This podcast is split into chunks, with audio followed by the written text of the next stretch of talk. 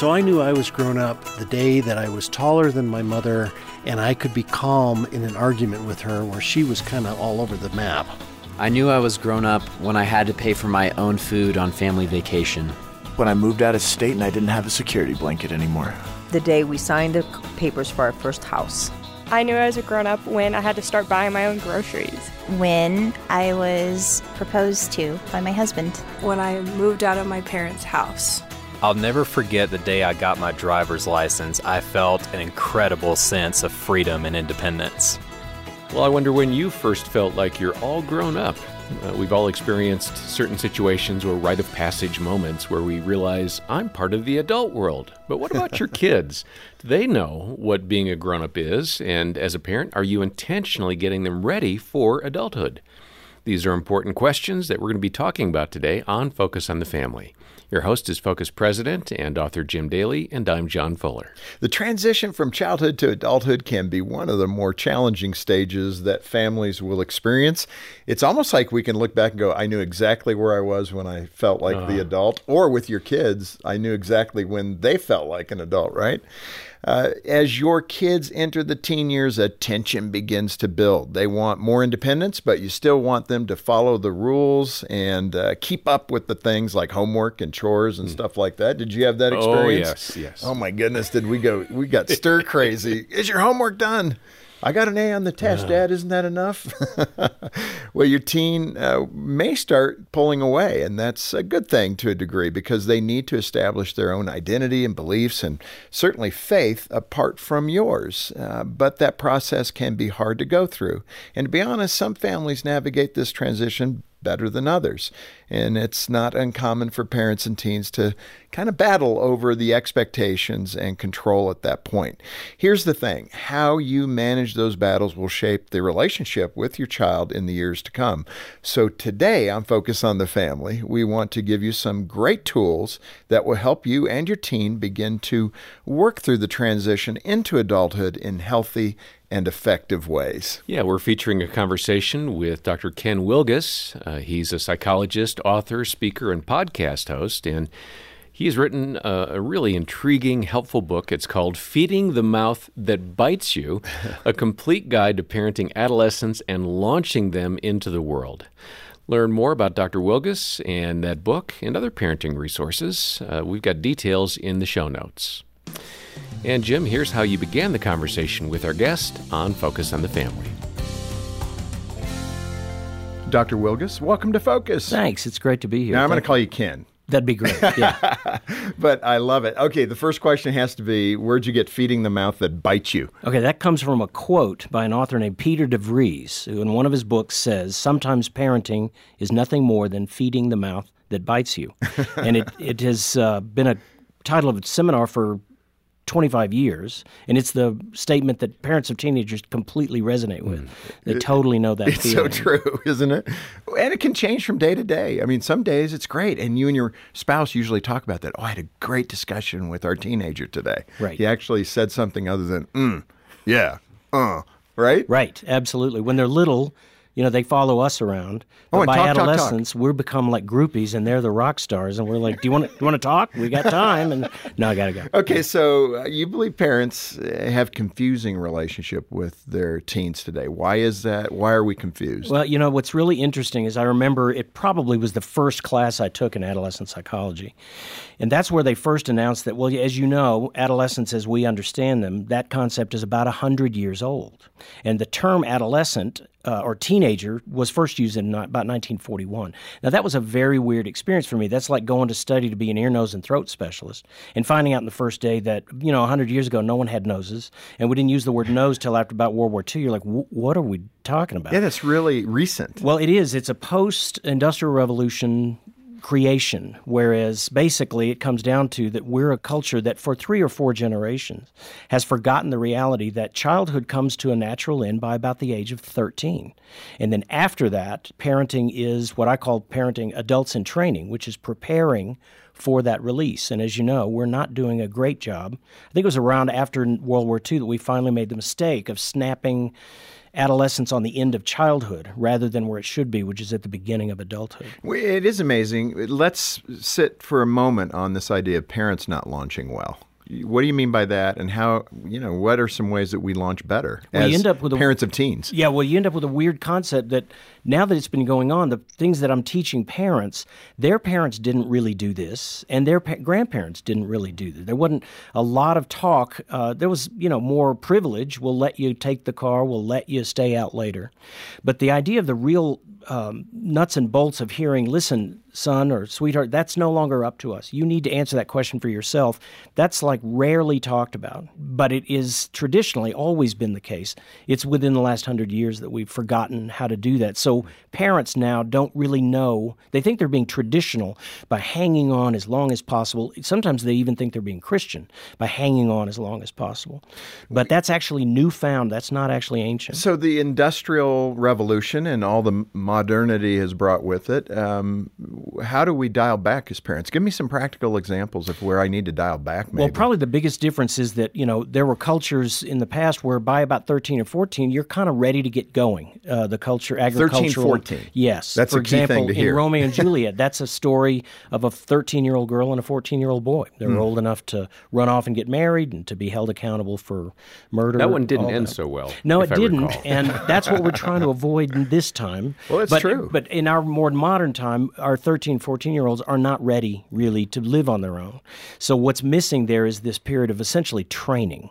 And that in the 18th century was done with apprenticeships and so forth. But we've started trying to basically continue on parenting childhood right on through to 18, 20. You might have read the recent story of a man in New York who's 30, whose parents were suing to get him Oh, out of the house. yeah. And you just think, what are we doing here? Yeah. So the parents haven't experienced this either, Hmm. and so it seems odd to be really releasing and sometimes scary. Well, and uh, speak to that dynamic of being a willing parent to say, okay, at 13, I'm going to give you more decision making capacity. I think one of the basics that it comes down to is fear. And this is, of course, important since the vast majority of parents that I work with are Christian parents. And I don't think there's any command given more common throughout Scripture than fear not. And so um, it actually feels like I'm doing the right thing. I'm more um, involved. I'm more n- uh, knowledgeable parent. When in fact, what you have is a fearful parent that just uh, control comes from fear, and over control comes from uh, almost irrational fear. So things like letting go of lesser things can seem like I'm not doing my job and I need to do what's right. And too often you end up just kind of looking silly. You know, like parents that tell a 17 year old, you're not allowed to listen to anything but Christian music. Unless you're Amish, you are kidding yourself because there are devices that they are listening to whatever they want Well, and listen that's to. we want to get into that uh, today and next time because there are things that you're fooling yourself, Yeah. and we're going to identify that. Now, some people, there's going to be a variety of parenting application here. Mm-hmm. Um, some households will be okay in that regard, but for the eighty percent, it's going to be different. Well, there's And- usually different reactions. A, a number of people will read the book and say, okay, I hadn't said it the way you said it, but that's kind of what we're doing. And it's Right. encouraging to know is that the main line? Yeah. And then some, however, are kind of stunned by the whole thing. That's true. Let me go back to something that I think maybe the question of the program, if I could be that bold, um, because I experience it too. Um, that parental fear. Uh, you say some of the most fearful parents you know are actually devout Christians. Why is there this connection between the devout Christian parent and this fear and control in the child rearing experience? Why this dichotomy? I think part of it is that, you know, the Christian parents that I work with are very involved with their children. And so I don't have to do a lot of reminding these parents to be involved. So that ditch, they're not going to go off into of the kind of ignoring their children. But there's a ditch on the other side of the road, which is I'm over controlling, trying too hard. So part of it is compassion and real involvement. That's a good thing. But the other part is failure to recognize that parenting teenagers is also part of our own sanctification. It's a spiritual process of learning to really, we say that we know God's loving power over us. But there's nothing scarier than saying, okay, here's the car, and we'll see you in a few hours, and, and actually believe that that's actually going to happen. I love that moment when Trent got his license and we got home from the DMV and he came in the house with me and we sat around for a minute. I said, You going to go anywhere? He goes, Can I? I said, Yeah, just go. He goes, "How long should I go for?" I said, "I don't care." Just go.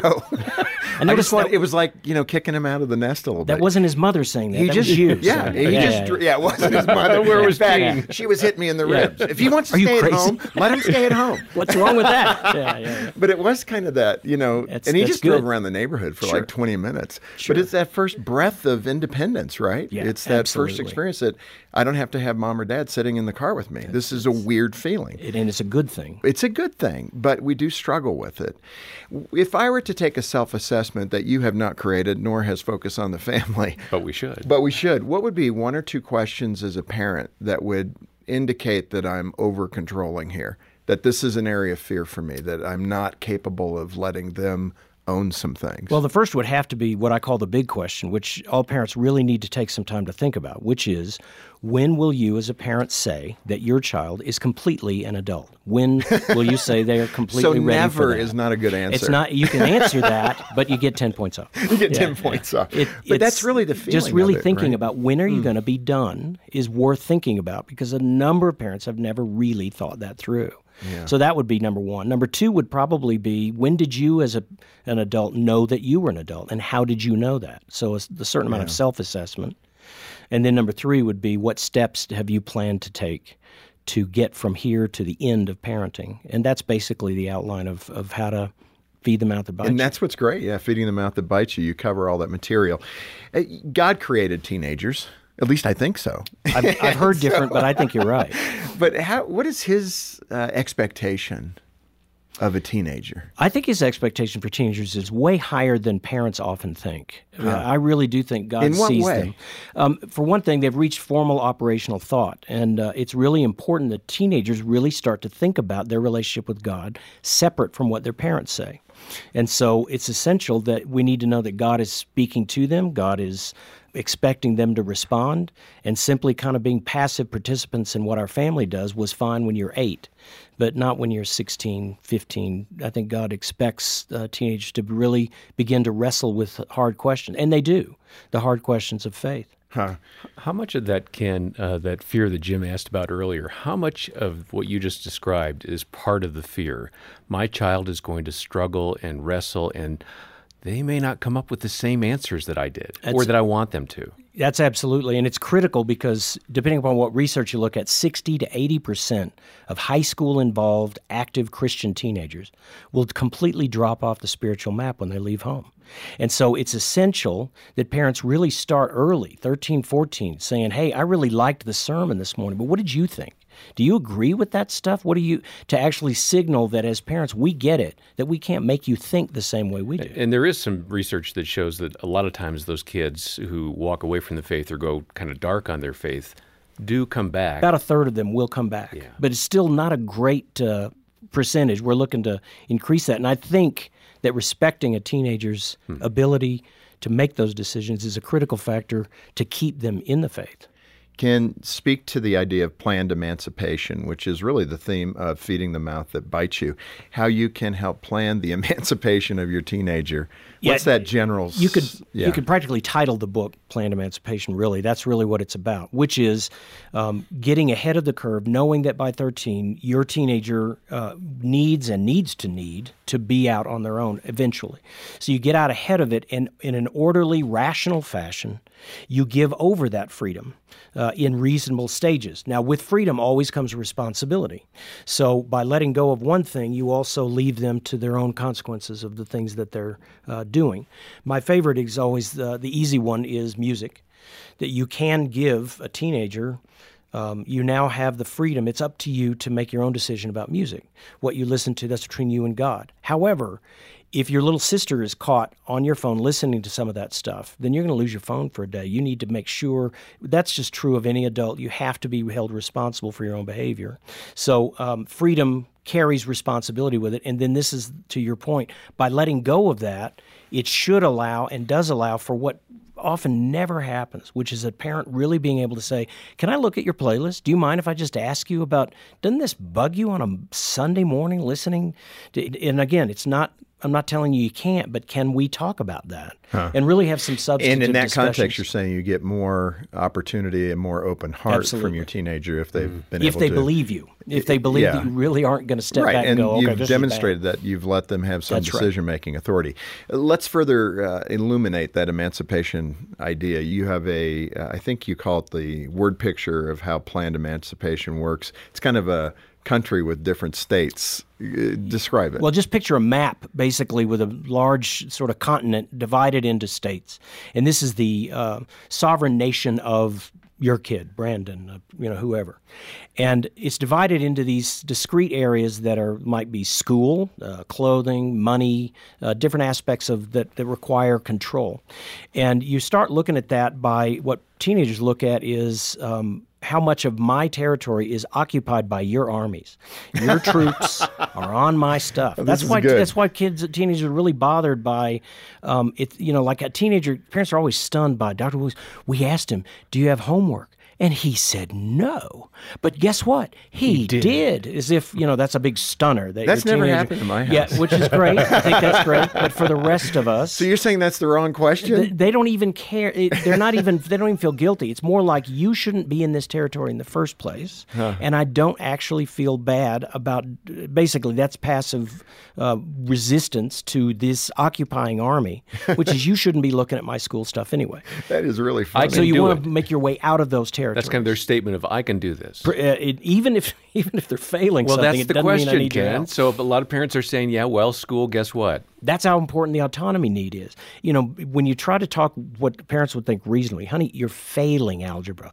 So we're going to step in, okay? You don't get a teenager who goes, okay, she may have to, may not have a better answer. She still doesn't like it. Should we because, step in? Uh, you know, the question there has more to do with uh, the details of how you set up um, what kind of freedom you're giving. And that's all laid out in the book. You can start by backing away from micromanaging, but you still have to maintain minimum grades. You can do it different ways that, again, I think parents do a better job of rationally stepping out in reasonable chunks rather than this fine, you do it yourself, hmm. pass or fail.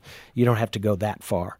All right, the young adults have been sitting here listening to this. Let's tap them to ask you some questions that we haven't covered yet. That'd be great. So, are we ready for that, everybody?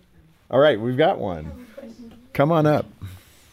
Hello, I'm John. I'm from South Dakota. And listening to Dr. Ken's little spiel here, you had talked about um, the different states um, and how parents can invade different states of our being, I guess. And you talked about the financial state. And I have a friend in college who has been given freedom in the fact that his parents are paying for his college, but his parents don't know where to cut the financial security, as in where do you cut the gas, where do you cut food, where do you cut living. So I just wanted you to speak to maybe just content of financially, where do you cut your child loose to launch him successfully? Now, that's a great question because what ends up happening is that when we talk about the freedoms, sometimes it sounds like I'm advocating just letting everything go. But when it comes to uh, post uh, high school support, when it comes to limit setting, I think parents need to be pretty clear. For example, it's not terribly good for most students to be given enough money that you don't have to work at all and you have plenty of extra money. It actually is good for most college students to need about 10 to 15 hours worth of work to fill in the gap for their expenses uh, at the minimum. So um, that kind of um, help is really better if you don't overdo it.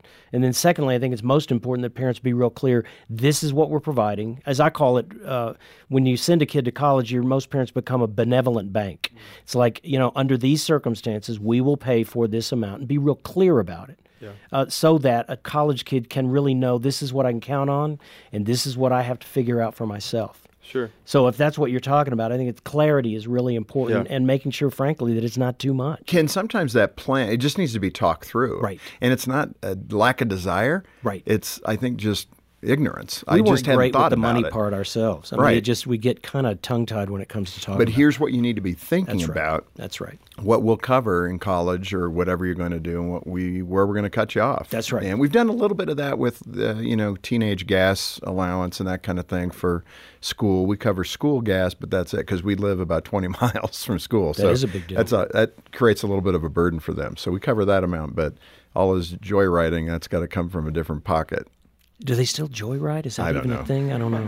But it's a good I would if gas was unlimited. there you go. You'd be joyriding coast to coast. Yeah, we See, do. that was that was one of the big things for me, like getting to college and having gas be on my own. It was like, well, I can't just take a six-hour drive to Kansas City That's and, right. and catch a football game. You know, like that's coming out of my own pocket. So that was a- Changes your decision. yeah, It yeah, really it does. really does. It really does. And I- I think it's a great step of you know independence, just to like you said, to have the conversation, to bring clarity to the topic of you know we're gonna we're gonna provide for you here and here, but not here.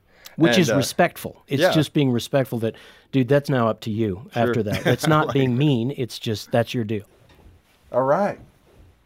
Um, hi, I'm Erica. I'm from Indiana. Um, and I really enjoyed hearing you speak about the practical ways of launching um, and of being launched. I was wondering if you could speak to how to redefine that emotional relationship as you know we're growing up and learning how to have an adult relationship with our parents and how much we share and how much communication goes on there. That is a really good question, probably because you're fairly close to at least one of your parents. Um, it actually can be a problem in a way if you're really close to one of your parents to shift into a point where uh, how do we be close as adults mm-hmm. rather than what we used to? For example, believe it or not, part of being a close, good child is you get that gut feeling that if something's gone wrong, if I can just go talk to mom or dad, it- it'll be okay. Well, mm-hmm. that's actually not so true in adolescence. They, first of all, you know what they're going to say in most of what you tell them, and secondly, they don't give you anything more. It's almost irritating. Like, yeah, I already know that. Do you have anything new for me? And they're like, mm-hmm. no, I don't have any. So you, it's a matter of not so much pulling away, but changing some of those boundaries mm. as to what are we expecting from each other. And again, if you've been really close, that can be a real problem. Some of mm. the most intense arguments I've had in families start with that recognition that I don't think we can get each other to agree on this anymore. Hmm. And that's scary for both people, where we used to be able to talk things through and kind of have an agreement. It's a normal thing to have to learn to agree to disagree, which is probably the most practical thing I would hmm. suggest is learning how to say, well, I don't think we're on the same page with this, and I don't think I need to hammer you into it, and I'd rather you not hammer me into it. Let's just let that go. But that's hard to do. Hmm. Do we have another question? Um, Dr. Ken, thank you. A lot of that was really cool to hear. Uh, my name is Alante. I'm from Louisiana. Uh, what do you think about homeschool parents who own a lot of those territories that kids interact with every day? Uh, That's a really good question.